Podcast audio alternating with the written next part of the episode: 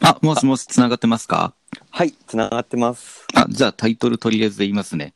はい早乙女オトライフ始めます。えっ、と、今日は、ハッピーハッキング仲間の、まあ、最近できた仲間の方なんですけど、ゴリュゴキャスト主催のセミナーで知り合った、豆タン OP さんという方に、えー来ていただいています。よろしくお願いします。よろしくお願いします。何か簡単な自己紹介とかありますか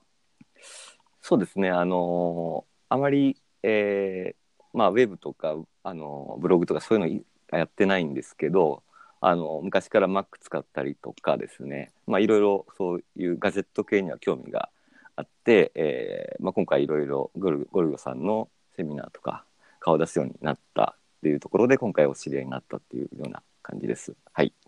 はい。えで、今使っているハッピーハッキングキーボードのモデルってどれですかえーっとですね、あの、プロフェッショナルのえー Bluetooth 版ですね。で、色が墨で、えーっと、まあ、日本語配列ですね。キキー配列が。ああ、なるほど。なんか今、僕はずっと英語配列を使ってきてるんですけど、なんか日本語配列、ちらっと今画像を見てるんですけど、カーソルキーがあるのがやっぱ特徴ですよね。そうですね、あのーやはり、そうですね、そこにこだわったっていうのと、まあ、仕事で使うときに Windows を使うので、まあ、そこで、あのーこのキーボードから離れて別のキーボードを使うとき、考えたときに、まあ、あの、日本語配列のものが多いもんですから、まあ、そこの、まあ、つながりで、えーまあ、こちらのタイプを選んだって感じですね。ああ、なるほど。あと個人的にこれ、日本が配列版はいいなと思うのが、バックスペースが一番こう右上にあるっていう。そうですね、こなれんはか英語え配列だと、エンターキーが細くって、その一個上にあるんですよね。ーはい。ってなると、ああ、バックスペースはここっていうのがこう分かりやすくていいなっていうふうに思いますね、これ。そうですね、バックスペースとか、そうですね、あと、そうですね。ちなみにこれっはい、で、はい日本語を切り替えとかってどうやってやるんですかえっと、日本語切り替えは専用のキーがあって、まあ、あの、トグルになってるやつが、えっと、一番左し、まあ、手前のですね、角があの、FN キーなんですけど、あそうですよねそ。の、ええ、その、その隣ですね、ああ、これか、この、なんか Windows キーみたいなマークついてるやつですね。これって、えーっと、ハッピーハッキングの H が並んでるロゴマークの一部ですよね。あ、そうですね、そうですね、そうですね、あそれです。じゃあ、これが、はい。あの、トグル半角全角キーと一緒ってことですかそうですね。あの普通のやつだとちょうどあの1の横の左上のカードのとかありますよね。あのあの日本語キー。まあです。よね。ええ、あの位置がエスケープキーになってて、うんうんうんでその代わりにこの FN キーの横にあその全角半角の切り替えというやつですね。ああ、これは、これはいいな。え英語配列だと、ええ、うーんと、チルだと、あと、オルトだったかな。なんか押さなあかんのですよ。そういうことですよね。コンビネーションが。ええそう、そう、でも、ええそうか、日本語配列はこれ一個のトグルでいけるんですね。そうなんですよ。ただそこに慣れるまでどうしてもそのエスケープキーのところを半があのもともとの半角全角こののところに位置にいたもんですからあのこの入力切り替えるつもりでエスケープをしたみたいなそういうじ事故が 結構多発おお、結構それ致命的じゃないですそ か。うなんですねあの相当落ち着いてアンドゥするっていうそういうあはいあ、ああ、なるほどな。はい、まあ、あと僕の英語配列の時は、ええうんと、Windows でもその言語切り替えをするっていう時に、コントロールスペースでできるように、確か登録ができるんですよ、IME で。はい、とか、A とかでもできるんですけど、ええなんか、それをやったらまあ良かったなっていうふうに思うんですけど、ええまあそれでも、うーんと、組み合わせなんですよね、二つのキーの。そうですよね結局あのいろいろこれのディップスイッチとかでき切り替えがあったりとか、まあうん、あのソフトで変えたりとかいろいろあるんでしょうけど結局指を何本使ってよ一番よく使うあのショートカットとかあの、うんうんうんがあるかって考えた時にまああの矢印も独立してあってというのでまああ本当はやっぱりあの英語配列の方がかっこいいなってあるんですけど、まあ、実用性でこちらを選んだ感じです。まあまあ確かに設定とかレジストリとかいじる手間を考えたらこれ買った方がまあ楽だなっていう感じはしますね。えーこれちなみにですけど、右のシフトって使います、なんかこれ1個のキー、そのうん1個の幅しかないなと思って。うんけうんあまり使わないですけどまあたまにちょっとでもまあまだあのし目線を落として使っちゃいますねここどうしてもいや、まあそうですよね。ええブラインドタッチというわけにまだいかないですねここはあの買ったのがまだその何ヶ月と経ってないところなもんですから今えっ、と一生懸命あの体になじませてますけどそこもこれ職場だけですかそれとも持ち歩いて職場で使ったり自宅で使ったりとかっていう感じですかえっとですね、持ち歩いてます。あのー、もともとこれ買う前も、えっと、職場と自宅で同じキーボードを買って環境を揃えるようにしてたんですけど、おーまあ、そそこで、まあ、できるだけこうそういうのに影響されないように使いたいなって思いもあったんですけど、まあ、今回ちょっとこれを買うにあたって、まあ、それなりの値段というのもあったんで、 あの2つ買うっていきなり買うっていうのちょっとやっぱりハードル高くてでまず1回買ってですねまあいずれひょっとしたらとはあるんですけどとりあえず、まあ、これだったら持ち歩けるサイズだなっていうふうに思って、でただこの時間に持ち歩くのもなんなんで、まあ、純正のというかあのケースを買っちゃいました、 ああ、いいですね。え僕も昔なんかカバンになる取っ手がついてるタイプに使ったんですけど、ーえもうなんか、カバンの数を減らそうと思って、もう裸の状態でしまってるんですよね、今ー。ああそうなんですねなんかカタカタこうちょっとした外からのあれで触っちゃいますよね木をあ、なりますよ。えもうなので iPad も一緒に持ち歩いてるんですけど、ペアリングしたまんま行こうとすると、ーえーあれみたいなそう、ことながん起ですこよねったり、そうなので、まあまあ電源切っちゃえばいいんですけどね。ええそれは忘れなければって感じですかね。そうですね。どうですか、この打ち心地というか。そうですね。あのーとっても、なんかやっぱ気持ちがいいですね。あのーなんとも言えない感じですけど、うまく口で言えないんですけど、そうそうそう、ここれ言語化するのえに、えこの良さってどう伝えたらええんだろうって悩みどころですよ。ええなんかこう、この深さ、もともと、あの、普段、あのーうちではパワー、パワーブックプロ、あ、じゃあ MacBook MacBook Pro を使っていて、薄いキーボードをうんですよね。あのでそういうのに慣れちゃっていたし会社もそんなにあの仕事でもそういうのもあの薄いので割と割深くここまで深くないもんですからちょっとこの深さ重くないかなと思ってたそうでもなくてなんかこの重さも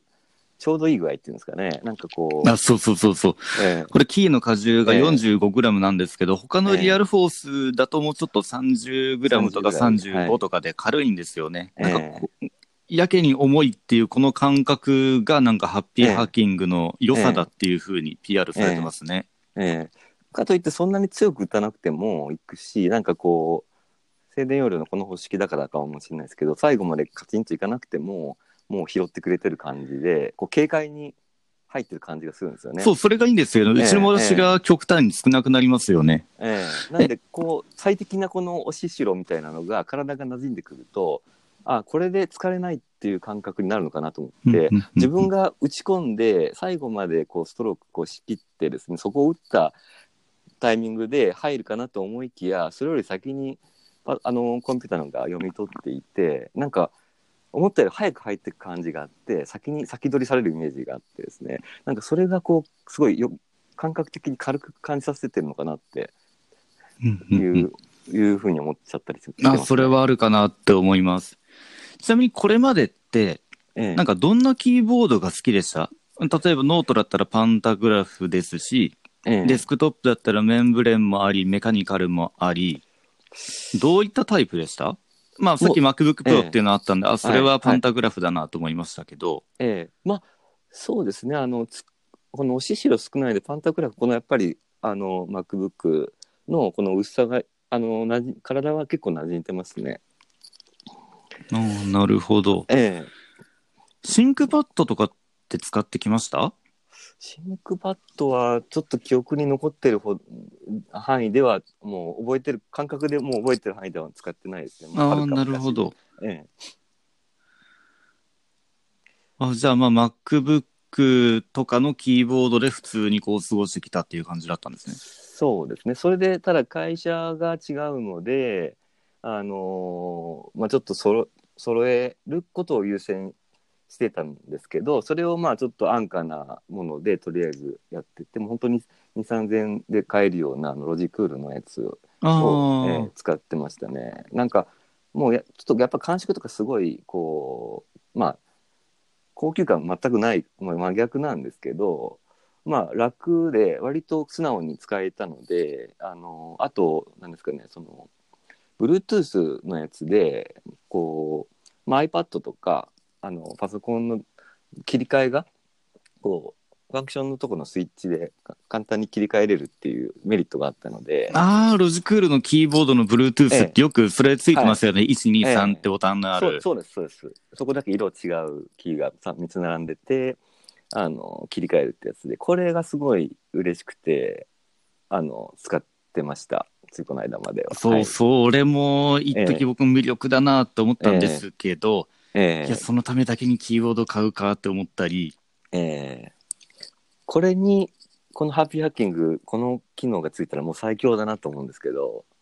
いやー、そうそう、それ思ったんですけど、なんかひょっとしたら、ええロジクールの特許かもしれないんですよね、それが。なるほどそうですねこういう機能ってロジクール以外であんま見かけないですよねここまそう、なので簡単に特許取ってる可能性が高くって、ええとあと、まあ、中の Bluetooth のチップにもよるらしいんですけどね。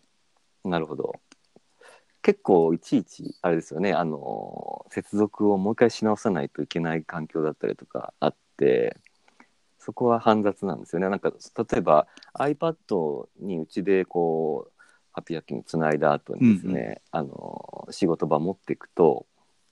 あのもう一回その Bluetooth の接続を切っ削除して再接続するっていうことをややらないとうまくつながらないみたいな状あ況があ、あります、あります。ええあれを儀式のように毎朝やってます。あ、まあ、そうなりますよね。はい。そう、僕の場合も Bluetooth 版持ち歩いてはいるんですけど、ええ自宅の Mac と、それから持ち運んでいる iPad 専用にしてるので、まだ楽なんですよね。えそう、で、この、一応なんかマルチペアリングとは言ってますけど、えはい。なんかその、とりあえずペアリング先をおとりあえず覚えてるだけっていうところまでみたいで、うん。そう、キーボードから接続先を切り替えられないのと、あとそれから、このハッピーハッキングの Bluetooth 版の性質上、電源を入れたら最後につないだところにとりあえずつながるようにっていううん。風みたいなんですよね。なので、こ、そうちゃんとここにつなげたいっていうためには、えーつながっ、うんと、接続したことがなかったことにしないとみたいな。はい。感じなので、僕も、まあ、Mac の場、Mac と iPad の場合はそこまで苦労はしないんですけど、とりあえず、うーんと、ペアリングモードにしてから接続先を切り替えるってなると、割と安定してるのでそうしますね。うん。そうですね。この接続は本当にちょっと自分の環境でスムーズにできると本当に嬉しいところですが。まあ、多分、Windows が絡むとより一段そ階めんどくさいなっていう感覚はあります。はい。そうですよね。まあ、ただ、このお仕心地はそれをやってでもお釣りが来るわっていう思いがありますけど。そうなんで すよ。もうそれ、それです。それで今使ってまうす。んあの結局何ですかねこの感触はっていうことで結局もう自分のもう体の延長みたいなところの道具だって思った時にやっぱりこう気持ちよく使えないとなとか思うともうこの良さはちょっとなかなかえーやっぱり他の、えーデメリットがあっても使っていきたいなっていう思いですね。そうそうなっちゃうんですよね。えーあと大きさもすごく良くて。ああ、それ、このハッピーハッキングのいいところですよね。A4 を、なんて言ったらいいですかね、縦に半分に折ったえー大きさにほぼなってるっていう、このコンパクトさいいですよね。本当にいいです。もうあの結局最初これ選んだ入り口ってあのまあもともと使ってたのがやっぱり点キーとか横にあってですねあのカーソルとかいろいろでまあ幅が物理的に広くてで右手であの私あのトラックボール使ってるんですけどそことの距離が気になりだしちゃいましておーで、まあ、そこの移動を少なくしたいがために天気のないものを探し始めてでそういう中であのフルピッチでしかもあのあの使いやすくてっていうところであのこちらに意識が来ましたね。なんかリアルフォースの天気レスモデルもあったじゃないですか。はい、あれとは比べなかったんですかやっぱ持ち運ぶ時のやっぱ重さっていうところもあるかなと思ってリアフォロスって重いのかなっていう印象があってああまあ確かに持ち運ぶって思うとただ点キーがないっていうモデルも、あまあカーソルキーのところまでキーありますもんね、ええ本体の幅もはい、だから少しでも小さいとか軽いとかあとやっぱりデザインがなんかやっぱりかっこいいって単純に思って思ってますあのそこもやっぱあの Mac にこう合わせた時にもなんかあすられたように合うしなんかこのあれですよねあの MacBook Pro の13インチの幅にこうポッと乗せたらちょうど綺麗に収まるとかですねああなるほどもうこの、なんていうか、左右対称っぽい、この、なんというか、こう、シンプルなデザインは、うんうんうんやっぱりちょっとリアルホースにはない良さかなと思いますけど。ああなんか Mac ってええ。その Mac の周辺機器もその Mac のデザインに合うようなものを置こうってなりますよねそうですね。なんかその共通の、なんかこう、シンプルさみたいなのだったりとか、あるとやっぱ嬉しいですよね。色のトーンだったりとかも。まあそれは本当に思いますハッピーハッキングそこに合うって思ったんですねあ、あ、合います。あの、この墨色のやつは特にそうですね。あの、さすがにあの無刻印のやつだと、ちょっと心もとないんですけど、あの、まあ、この日本語配列でありながら、えっ、と、日本語が書いてない、かなが振ってないっていうこのデザインの良さ、あと文字も非常に薄くて、よく見ないと、まあ、遠目に見れば無無刻印のような綺麗さがあるので、もうこれはまたいいなって思ったポイントですね。ああなるほどそうカナム刻印ってなかなかないんですよね日本語キーボードでえー、すっきりしていいですよね、これ。そう。で、なおかつ、そうハッピーハッキングの、その、刻印ありの墨って、なんか刻印も白いじゃないですか。あ、白いじゃない、黒いじゃないですか。そう、そうなんですよ。目立たない色そうなので、で、刻印が黒で、元々のキーボードの色も黒みたいなところえで、ええよーくこう見ないとわからんぐらいだけど、まあ乗ってるっていう、そうです。ちょっと安心感ありますいざとなればよね。そうなんですよ。なんか、基本、やっぱ、ブラインドタッチ目指してやるところで、あの、いざとなれば、あの、まあ、覗けばわかるっていうところで、まあ、見た目も綺麗だし、あの、実用的にも、まあ、まあ、困らない程度の情報が載ってるっていうところで、うーん、これなるほど。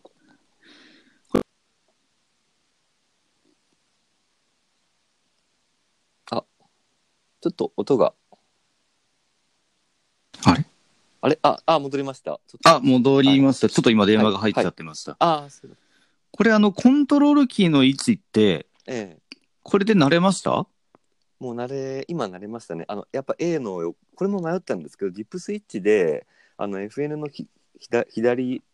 手前のところ左角のところにまあ普通のまああのー日本語キーキー配列と同じ位置に移すか迷ったんですけどあー設定で変えれるんですね、変えれるそこが変えれるんですよ、ええ、ジップスイッチでそちらにそうするとえ今度 FN キーがあのひなくなってしまってえーっと非常に使いなくあの右側にはあるんですけどやっぱりそのショートカットキーの組み合わせ考えた時に非常に苦しくなるのであのーまあ A の横のこの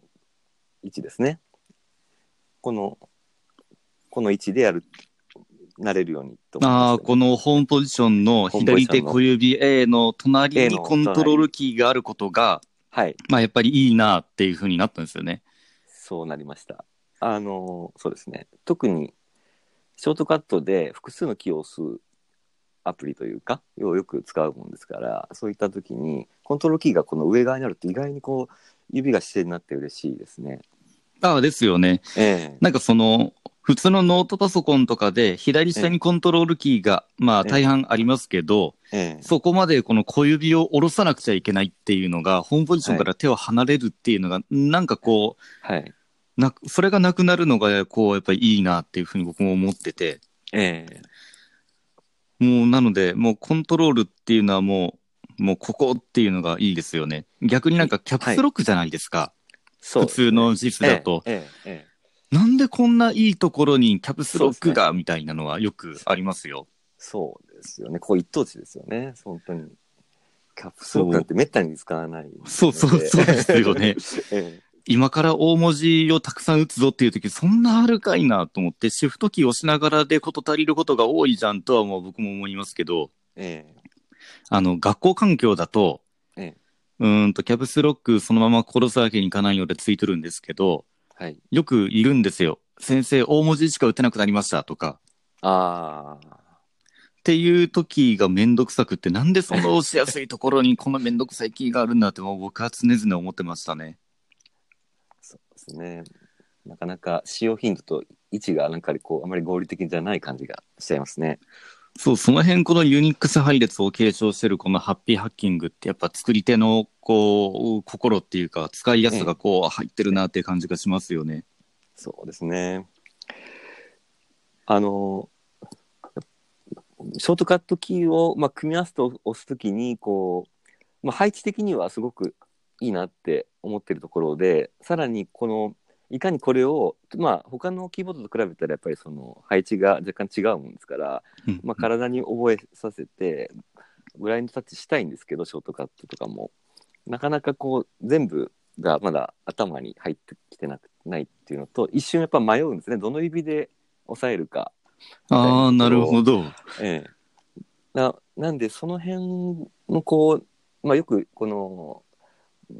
まあ、ウェブとかで皆さんの使い方とかあとショートあのブラインドタッチの練習とかでこういうどこういうホーム文章はこうやって押すべきだみたいな情報あるんですけどこういうあの、ま、周辺のキーを特殊キーの組み合わせをどう押すみたいなショートカットの時にあんまり情報ないなと思ってちょっと自分でいろいろ試してみないとなって最近思ってますけど。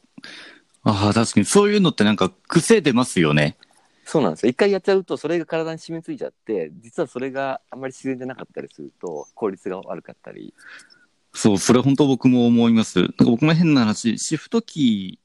ーのええ右シフトしか僕使ってないことにこの前気づいたんですよ。あそうなんですかそう、でも、例えばクエスチョンマークを出そうって思った時に、右手の小指でシフトキーを押しながら、えっと、薬指でクエスチョンマークを押してて、はいでも多分それよりも左手の小指でシフトキーを押さえながら、はいはいクエスチョンマークを右の小指で押す方が早いんじゃないかと思って。そうですね同じ手の中で2個をこうさ位置決めてしかもホームポジションから動いてそうそうなんですよ。ええとなるべくその複数のキーをまたぐときには、両手を使った方がいいんじゃないかって思ったり、はいただまあ右手をトラックボールにこう置いてるときに使うショートカットキーはまあそんなやっぱり左手だけで置けるものがいいよなって思ったりうんしますね。そうですねまああと僕の場合無国刻印なので、もうどの場所にどのキーがあるかって、はいもう慣れながら覚えていったっていう感じがありますよ。なるほどもういまだに僕、まだファンクションキ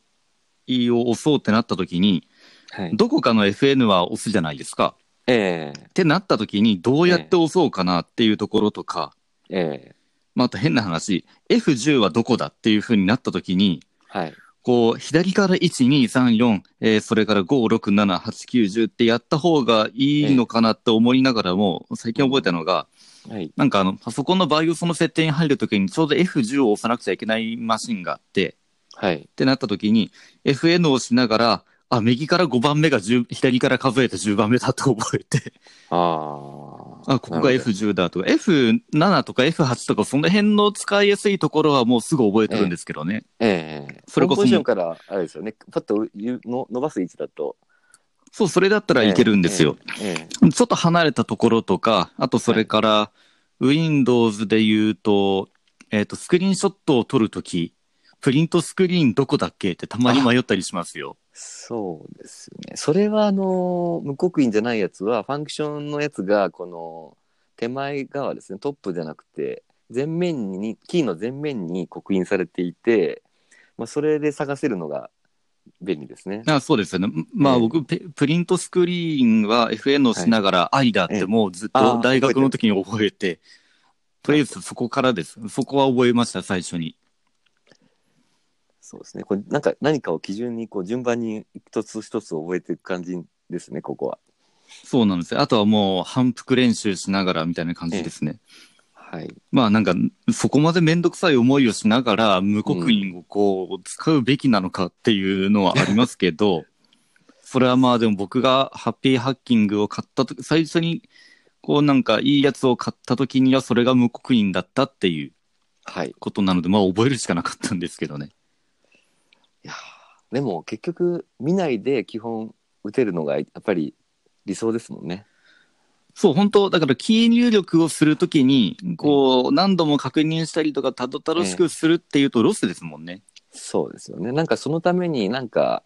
思考がなんかと途切れてるような気がしてやりたいことが一回途切れてなんだっけみたいなのが頭の中で起きてるのかなって思うといかにこうそこのハードルを下げてあげれるかなっていうのはさっき最近ちょっと思うんですけど、うんうんうんうんまあなんか書きやすい万年筆を用意するとかそういう感覚ですよねこれってそうですねなんかこういうのにこだわる人ってきっと文房具も好きなんじゃないかなって個人的に思いますけんど。うんうんなんかそのかボールボールボールペンのこの滑らかなやつがいいとかあのそういうのこだわり出すといろんなメーカーのやつ比べてみたりとかなんか僕もそんな時期があったんですけどまあああそうなんですね あの、まあ、ボールペン、まあ、ジェットストリームはいいねとかああジェットストリームムいいですね、ええええああいうなんか滑らかにこうかけるとか、まあ、iPad でもあの、えっとプロなんでペンシルでその、まあ、この当たった感触がどうだっていうところで、まあ、ペーパーライクのフィルム貼った時にちょっといいよねとかあああとそのアプリの読み具合ですねその応答がどやっぱりアプリごとに癖があるんでああそあれりがますありますええそれも自分に合った感触みたいなのをこう追求しちゃったりと かでそれでいかに気持ちよく気持ちよくかけるともうそれに、まあ、機能機能が多少こうあーなんかこう帯に短しさすき流しみたいなとこあってもなんか感触のいいやつを最終的には選んでるって感じでなんかそこなんか最近こだわっちゃうとこですね。いやいいこだわりだと思いますなんかそのキー入力をするときってキー入力が目的じゃないじゃないですかええ何かお頭の中に思い描いているその言葉とかキーワードを入力する手段であって、ええその手段そのものにストレスを感じるのは嫌ですもんね。そうなんですよね。それがなんかそこ、はいうん。そこですよね。なんかそこがなんか、あのー一つこう、こうまあ、多少高くてもとかいろんな障害あっても、なんかこうこういう選択をしていくなんあのー考え方の一番元かなって思ってます。まあ、ですよね。うんさっきのその文房具もそうですけど、その文房具ってあくまで道具なので、ええその、例えば紙にペンで何か文字を書くときに、その書くっていうこと自体にストレスがあると、もう考えをアウトプットする障壁になるじゃないですか。そうですね。なのでやっぱその辺をこういかになくすかっていうところを追求した結果、ええええまあこうなりますよね。このハッピーハッキングが目の前にあるっていう。そうですね。本当に、それ、まあ、それもあるし、もうそれも一番、まあ、あの、大きいと思うんですけど、それと同時に、やっぱりなん何かしらのその、まあ、道具だからっていう、なんか冷めた感じではなくて、なんか愛着みたいな、こう、こう、なんていうんですかね、特別な、なんかこう、感情ってわけじゃないですけど、いや、わかりますよ。もう。なんなんと表現していいのかわからないですけど道具だからってこうなんかあの本当に空気のようになってしまう生きるわけではなくて一方でなんかこう大事にする気持ちが出ちゃうっていうかそう、なんかこの、これを自分は所有しているんだっていう、この、こえのえ感じたまらないですよ。そうですねな何か誰かにそれをなんかこう伝えたいようでなんか恥ずかしいようでなんかこう何とも 言えない気持ちになるんですけどまあ僕はもうなんか恥ずかしいとかいう感情はそんなになく、なんかもうブログにたくさん書いちゃってましたけど、 うんあとにかくこれはい、はいあはいこれあどうぞどうぞこれを本当に選ぶときにはあの淳先生のこのサイトをもうしっかりあの読ませていただいて うわありがとうございます。道しるべにあのさせていただいたのであの本当にありがとうございます。いやーもう本当感謝感謝です。え、ちなみにトラックボールっていつ頃から使ってたんですかそうですねもう何年か経つと思うんですけど昔からってわけじゃないですけどそうですね数年ぐらいですかね 3, 3年ぐらいのイメージかなと思いますけどなんかトラックボールって、ええ、あの会社でも使ってますあさっきの規模の話と同じで同じやつを家家と仕事で両方使ってます。ああ、なるほ買っど。てええあ、持ち歩いてるわけではなく、ではないまあ、ですトラねックボールは置いてあるんですね。置いてあります。なんか少数派じゃないですか、きっと。そうですねなんかあのー席に誰か来てあのーこうですよねってこうポインターを動かしたい時にみんなおおってななりますよなね。ります、なり ます。で、ああ、私やりますよみたいな、そういう会話が。あー結局そうなりますよなりね。ますね。これってどれがクリックかみたいな。そうですね。ちなみにそもトそもこうラックボールの型番っていうかメーカーってどこ製の何を使ってるんですかえっとですね、ロジクールの M570 使ってます。あの、青いボールのやつですね。あ、じゃあ普通のマウス普通のの、はい、えー形のところではい親指のところにボールがあはるいタイプですね。そうです。なので、いパッパッと見なんかマウスを使うようにみんな触りたがるんですけど、実はそうじゃないのでっていうところ。うんまあ、あれ動 動かさなくていいですからね。そうですね。そういう感じなんですよね。いざ、でもボール転がすと思ったように皆さん動かせないので、そう、あれ慣れですよね。そうですね。あっという間に結構慣れたので、あのあこんなにあのーすぐに慣れるもんだんだって実際使ったとか思いましたけど、ああ、なるほど。僕、トラックボール、ケンジントンのでっかいボールのやつを使ってるんですけど、はいまあ、確かにもう、なんか最初3日ぐらいはかかるよとは言われながらも、ええなんかもう15分ぐらい使ってたら、ああ、こんな感じなんだ、ふんふんふんって慣れるようになっちゃいましたね。うん、そうですね。なんかあの最初触った時よりも馴染むの早い感じですよね。まあそうなると、こう、ああ、自分はこれと相性が良かったんや、みたいな、そういうなんかときめきみたいなものを感じますけど、うん、これもなんか気持ちよさっていうところで通ずる話だなと思っててその、まあ、このハッピーハッキングに出会う前に最初にやっぱりこの、えっとボール転がしてこの抵抗のない状態を保ってなんかこの反応スピードとかも早く早めの設定をして軽く親指をスルッと転がすともうあの画面の先まで飛んでいくって感じであの非常にこれも気持ちいいななれるとって思ってます。ああ、そうですよね。トラックボール、なんか、なんか癒しですよね。ボールをコロコロして、ええ操作できるインターフェースっていう。はいとてもいいです。とあとはなんかその、マウスの形をしていながらも、そのもの自体を動かさなくてもいいっていいですよね。そうなんですよね。あの結局まあホームポジションからの移動量も減るし実際行った先での動きも手首はほぼないっていうありがたさですね。なんか姿勢さえしっかり自分があの正しい姿勢していればなんか疲れがすごい少ないんじゃないかなっていうふうに思います。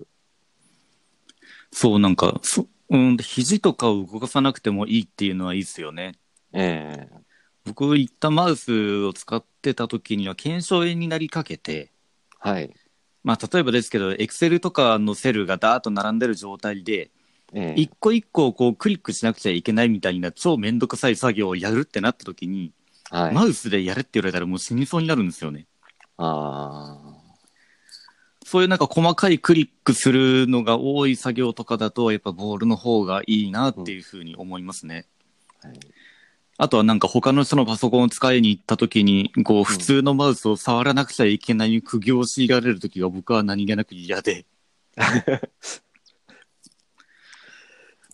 そうですね。マウスもいろいろありますよね。なんか使いやす、まあ、安さもなんか大きさも違えば、反応も違えばってことで、それぞれの人の設定も違うでしょうし、うんうんうん人のやつをスッと触った時の、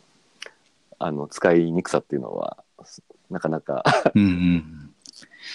なんかあの、学校の職員室とかだと、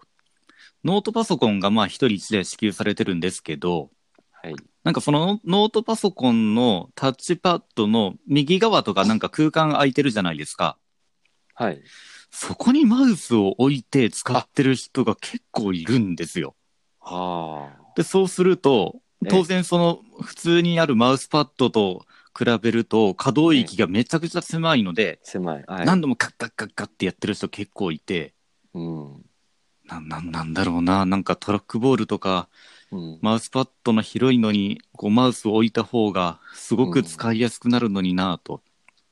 なんかこのあれですよねお外で場所がなくてっていうならわかりますけど普段からそうだとちょっとキーボードを打つ時のとのなんか手の動かし方考えても非常になんかやりにくそうですよね。そう、そう見えます。なんかパソコン、特にパソコンが苦手な人がよくそういう使い方をやってるんですけど、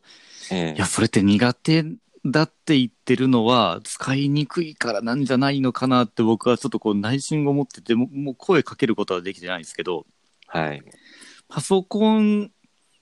へのその、なんていうんですかね、インターフェースのそのあり方、さっきのそのキーボードとトラックボールとかを同じように揃えるじゃないですけど、えなんか操作をすること自体にやっぱりストレスを感じたくないじゃないですか。ええってなると、そこを改善すると、えパソコンの操作への苦手意識も減るんじゃないかなっていうふうに、こう僕は思っちゃうんですよね。そうですよねきっとなんかやっぱりふ何かこう感覚的に不快だったり煩わしかったりっていうのってやっぱりつ積み作業を繰り返すんであればなおのことこうあの排除していきたいものかなって思いますね。やっぱり逆にあのやればやるほどこう気分がいい気持ちいいとかそういう方向の方がなんかこうとってもプラスに扱えるんじゃないかなってそうそうそう。えまあなんか使えば使うほど気持ちよくなるんだよとすごく怪しい響きですけど、ハッピーハッキングとかトラックボー ルを使っている人にだけわかる、えそそうのですね快感の共有みたいそうなで。すね。なんかもう音もいいなとか、なんか音もなんかこう、何がどうっていうのもあるんかもしれないですけど、こう積み重ねてくるとよ、よりよく感じてくるっていう部分もあるかもしれないそうなんでけど。す。よね。あ、でもその Bluetooth 版って、実はあえのえ静音化されたタイプではないんですけど、ハッピーハッキンえグの場え合。えええなんか最近僕うるさいなっていうふうに僕がこう思ってしまって、えはい。最近静音化しようかどうしようかっていうふうに悩んどるんですよ。はい。何かそう静音化について調べたことってあります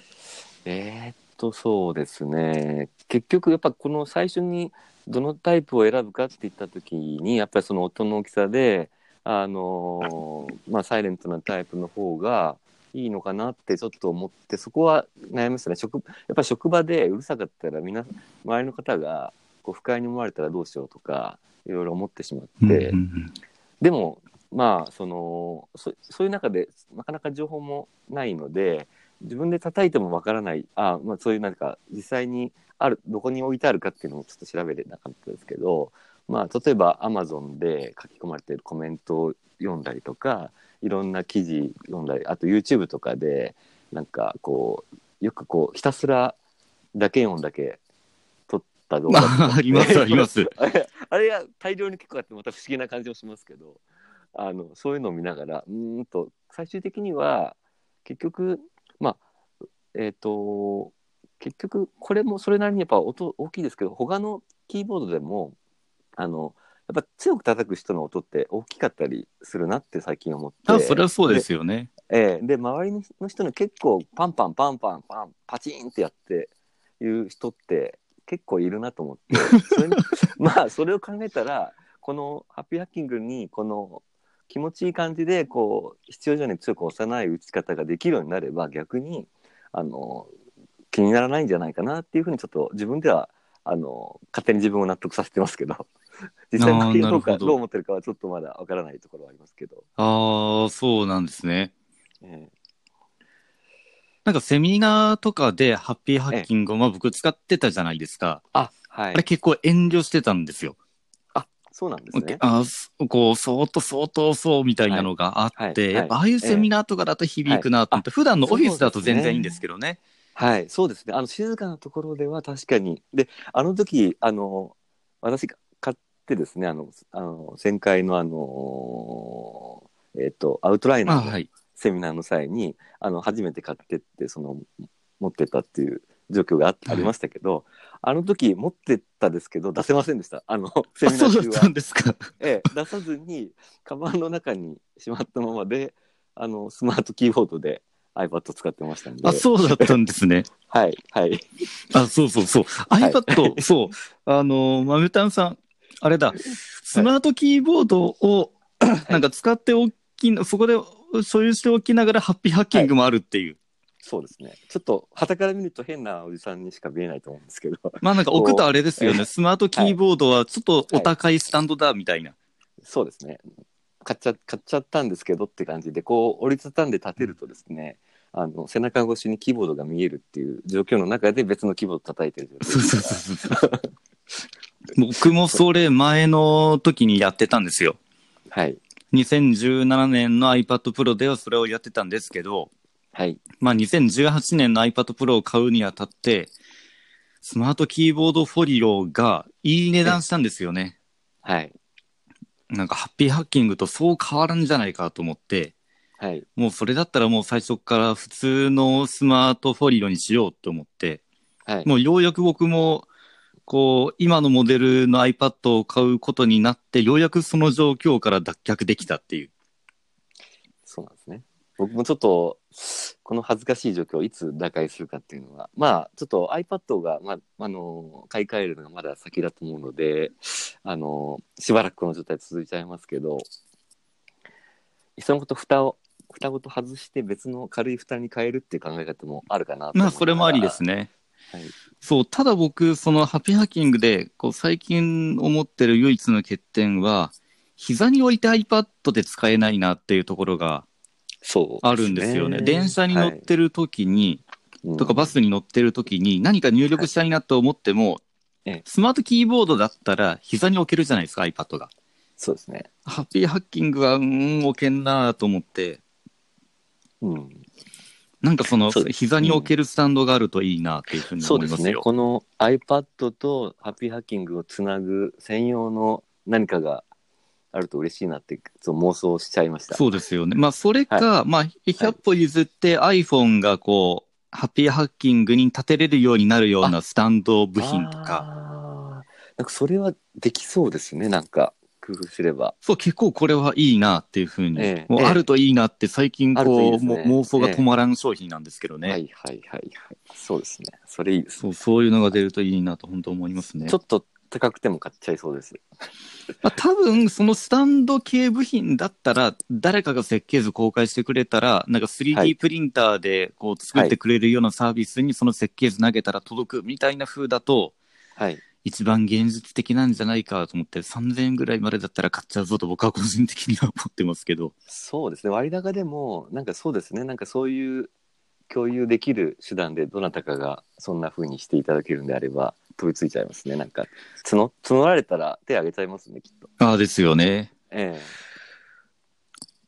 あ、まあじゃあ商商品化は難しいですもんね。きっとこのまあ多分ハッピーハッキングを使ってる人がい多分少ないのとはいあとそれからその中でそれを iPhone 使いたいっていう人がどれぐらいいるかっていうのはありますけどねそうですね。じゃあまあもう結増構結構そろえあはい増えるといいんですけどね。そういう人が。そう、まあそうなんですけど、なんか、うーんと、まあお高いっていうのがああるのと、うん。なかなかこの、そう、あの、ユーザーから、僕らのこのハッピーハッキングユーザーからしてみると、もうキーボードはこれ以外考えられない、そうだろうみたいな思いはあるんですけど、はい。周りはなんか全然そうでもなく、本当に、はい。うんなんでそんなキーボードに高いお金をかけるんだみたいな疑問をぶつけられるばかりで、はい。僕なんてあの今ツイッターの、えーとえホームに設定している画像があるんですけどはい。まあなんかそれも本当こう傍から見たら気持ち悪いものでうーんとハッピーハッキングとそれからトラックボールと iPad がさりげなく映ってるようなやつにするんですけど、まあはい僕のうーんと机職場の机ああなんですよね、あはい。リワホンも載せてますけどだいだいぶなん かやっぱり肝がられるというか変な風に見られるというかあの三種の神器っていう感じですか。あの、あありがとうございますのあれはああれですよね。あれ、あ、えっと、あれは自宅なんですけあど自、宅ですか。そう、自宅は左側にトラックパットラッドク、パッド真ん中にハッピーハッキング、で、右側にトラックボールっていう、はい。はいなんかそのはい、ポインティングデバイスが両サイドにあるっていう、なかなかはい変態なことはやってますけど、いや、でもあれやると、はい。もうなんか、デスクトップの移動から、もう普通のマウス操作から入力から、もうあれはやっぱ鉄板だって僕は個人的に思っちゃうんですよ。そうですよね。なんかまなんたかあれが、はいそう仕事場が Windows なのでそのそのトラックパッドのようにウィンあ Mac でいうところの画面の切り替えが指でさっとできるっていうあれができると本当にいいなと思いますね。そうあれマックの組強みですよね。み合わせはええ、ひょっとして自宅でそんな感じで使ってたりしますえそうですねただ配置が結局あ今まだちょっと変な感じですあの